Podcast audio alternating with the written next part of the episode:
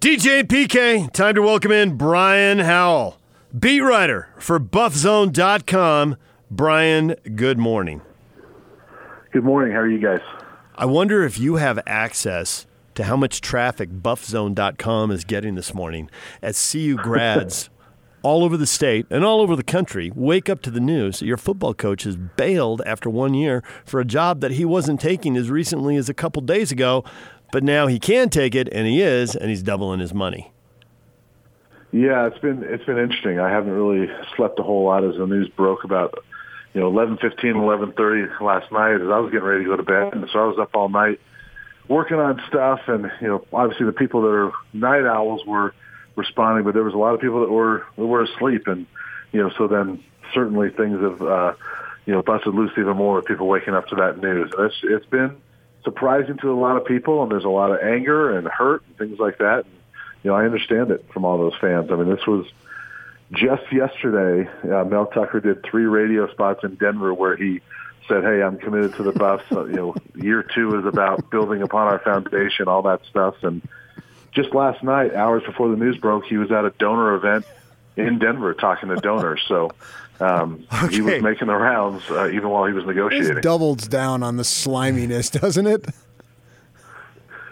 Yeah, it's you know you, you hear all the things that are coming out now, and it's like you know since this whole thing started, I mean the news broke initially that he was uh, interested, or the initially say was interested in him last Friday night while he was at a donor event in San Diego and uh, you know he did more donor events in California on Saturday. So he's talked to a lot of donors and done a lot of uh, you know putting out statements that he's committed to Colorado during the last several days.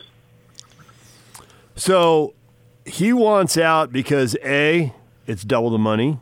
B he thinks there's a lot of hefty heavy lifting to do hefty, heavy lifting to do in Boulder, and he's not sure he can do it. C, because he's got some kind of tie to Michigan State we don't know about, and it's kind of a dream job. What what is really driving this?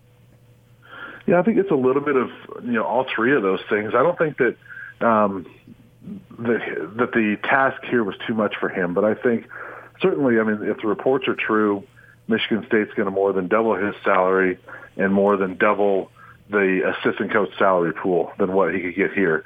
Um, that's huge right there you know, Michigan State obviously is a program that has been to bowls 12 of the last 13 years. Colorado's been to one in the last 12 years. I mean, Michigan State's already kind of built the way Mel Tucker wants to build Colorado. So there's not as much building to do there.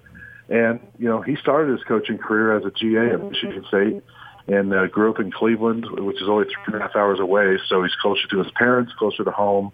So I think all those factors came into play for him. How about the guys who just signed? I mean, he obviously signs two with the signing date. You end up in December, and then last week. Have you heard any response from these guys? Yeah, there's been a lot of it on Twitter, and you know, the the top recruit in their class was a running back out of New Orleans named Ashaad Clayton. You know, four star running back that you know on 24/7 Sports, one of their highest rated guys in the last eight years, and he's one of those guys that uh, apparently woke up this morning to the news and you know was on Twitter saying, I, "I can't believe I was lied to from a guy looking looking me straight in the eye." Um, so he's clearly upset. I've seen other recruits that have said, "Hey, I'm still committed. This is where I want to be." So um, I imagine there will be some mixed reactions and maybe some guys that um, try to get out of their their national letter of intent and, and try to move on elsewhere. So it's going to be interesting to see what happens with that class. How much do you think this reflects on the Pac 12 office and Larry Scott and the bad media deal and schools not having enough money to compete? First, Washington State loses their coach, Mike Leach, to uh, Mississippi State. Now, this. Yeah, I, I think it, it is a reflection of that. I mean, Colorado, uh, you look at their revenue, and uh, the most recent numbers I saw, I think, were fiscal year 2018. And, you know, Colorado's uh, athletic department revenue was about $55 million less than Michigan State. So uh, there's a huge gap there, and that gap's only growing. And you know, with a Michigan State offer, if they're really giving him five and a half, six million dollars a year, Colorado can't compete with that. They can't compete with six million dollars a year for assistants, and I'm not sure there's a whole lot of Pac-12 schools that can. And this is not the best team in the Big Ten. I mean, this is a good team, but it's not the best team. And you know, if the Pac-12 teams can't compete with that, it's going to be tough to compete down the road for high quality coaches already talk about Eric Bieniemy. Obviously, we know he played there, and he's got a good thing going with Kansas City in the NFL. What do you think about his choices or his chances of taking over there? Yeah, I, I'm. I'd be curious if he actually would want that job. You know, he he was the offensive coordinator here, um, 2011 and 12, the first two years of the Pac-12, and that was obviously a very ugly two-year period for Colorado. It didn't end well uh, for that staff, and for Bieniemy, you know, he's. I know he didn't get any jobs this this winter, but he interviewed for jobs. He's going to be a hot candidate in the NFL in about 10 months, and I would think if you're Bieniemy and you can do that and not have to deal with recruiting, I think he's more set up for an NFL job, and I'm not sure he would necessarily want to come back to Boulder. You know, looking from a state away, uh, I think we've often wondered how much energy and passion there is around Colorado football, especially with the Broncos right down the road commanding so much interest and so much money. In a weird way, does something like this set people off and maybe rally people around the program? Yeah, maybe it can, um, and it is an interesting market. You know, I mentioned you know yesterday Mel does three radio spots in Denver. What's unusual about that is that Denver radio doesn't ever talk about anything other than the Broncos and maybe some of the other pro sports. So for him to be on three radio shows in one day in Denver was almost like it was calculated that he wanted to get the message out that he was committed. So, um, but yeah, I think Buff fans, you know, a lot of them, the message you see on, on, on Twitter, on social media is that, hey, they want to rally around the Buffs and hey, we're still shoulder to shoulder, all those things. And so maybe it does galvanize uh, the fan base. I think there's also a lot of them that, kind of look at it and say, you know what, I'm done with this program. If they can't compete, you know, with coaches, we're not ever going to be able to compete. So, um, you know how fans are. There's always those dividing lines. So if it's not Bieniemy, who do you think?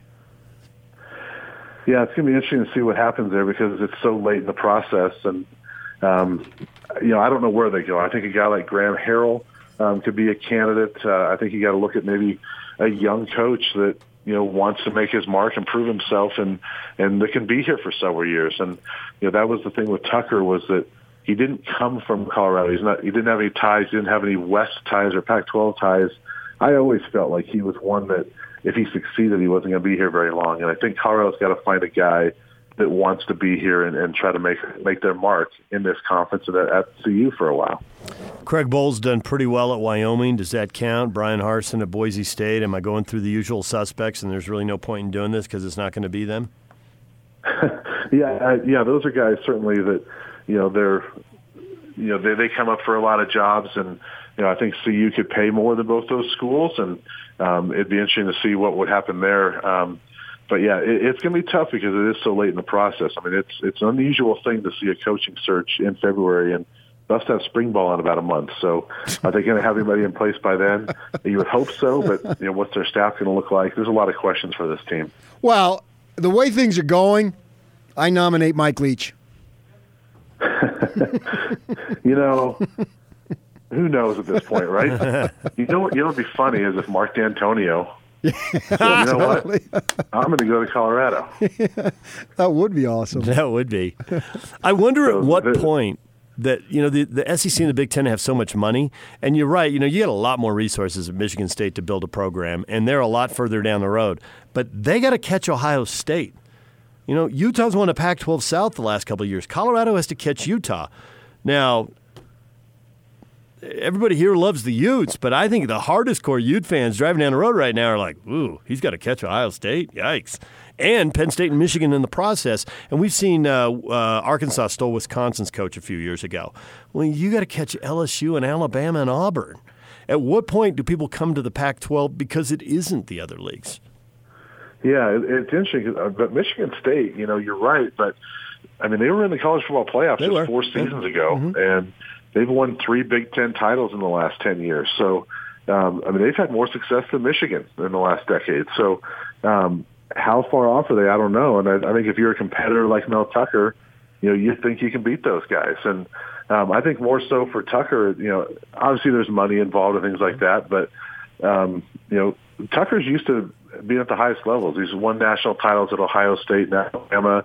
Was in a national title game with Georgia. Can he get there in the Pac-12 right now? I don't know, but you know, if you win the Big Ten, you're probably in. Well, Brian, we appreciate a few minutes. Thanks for joining us when you've been pulling an all-nighter after the news broke. We appreciate it.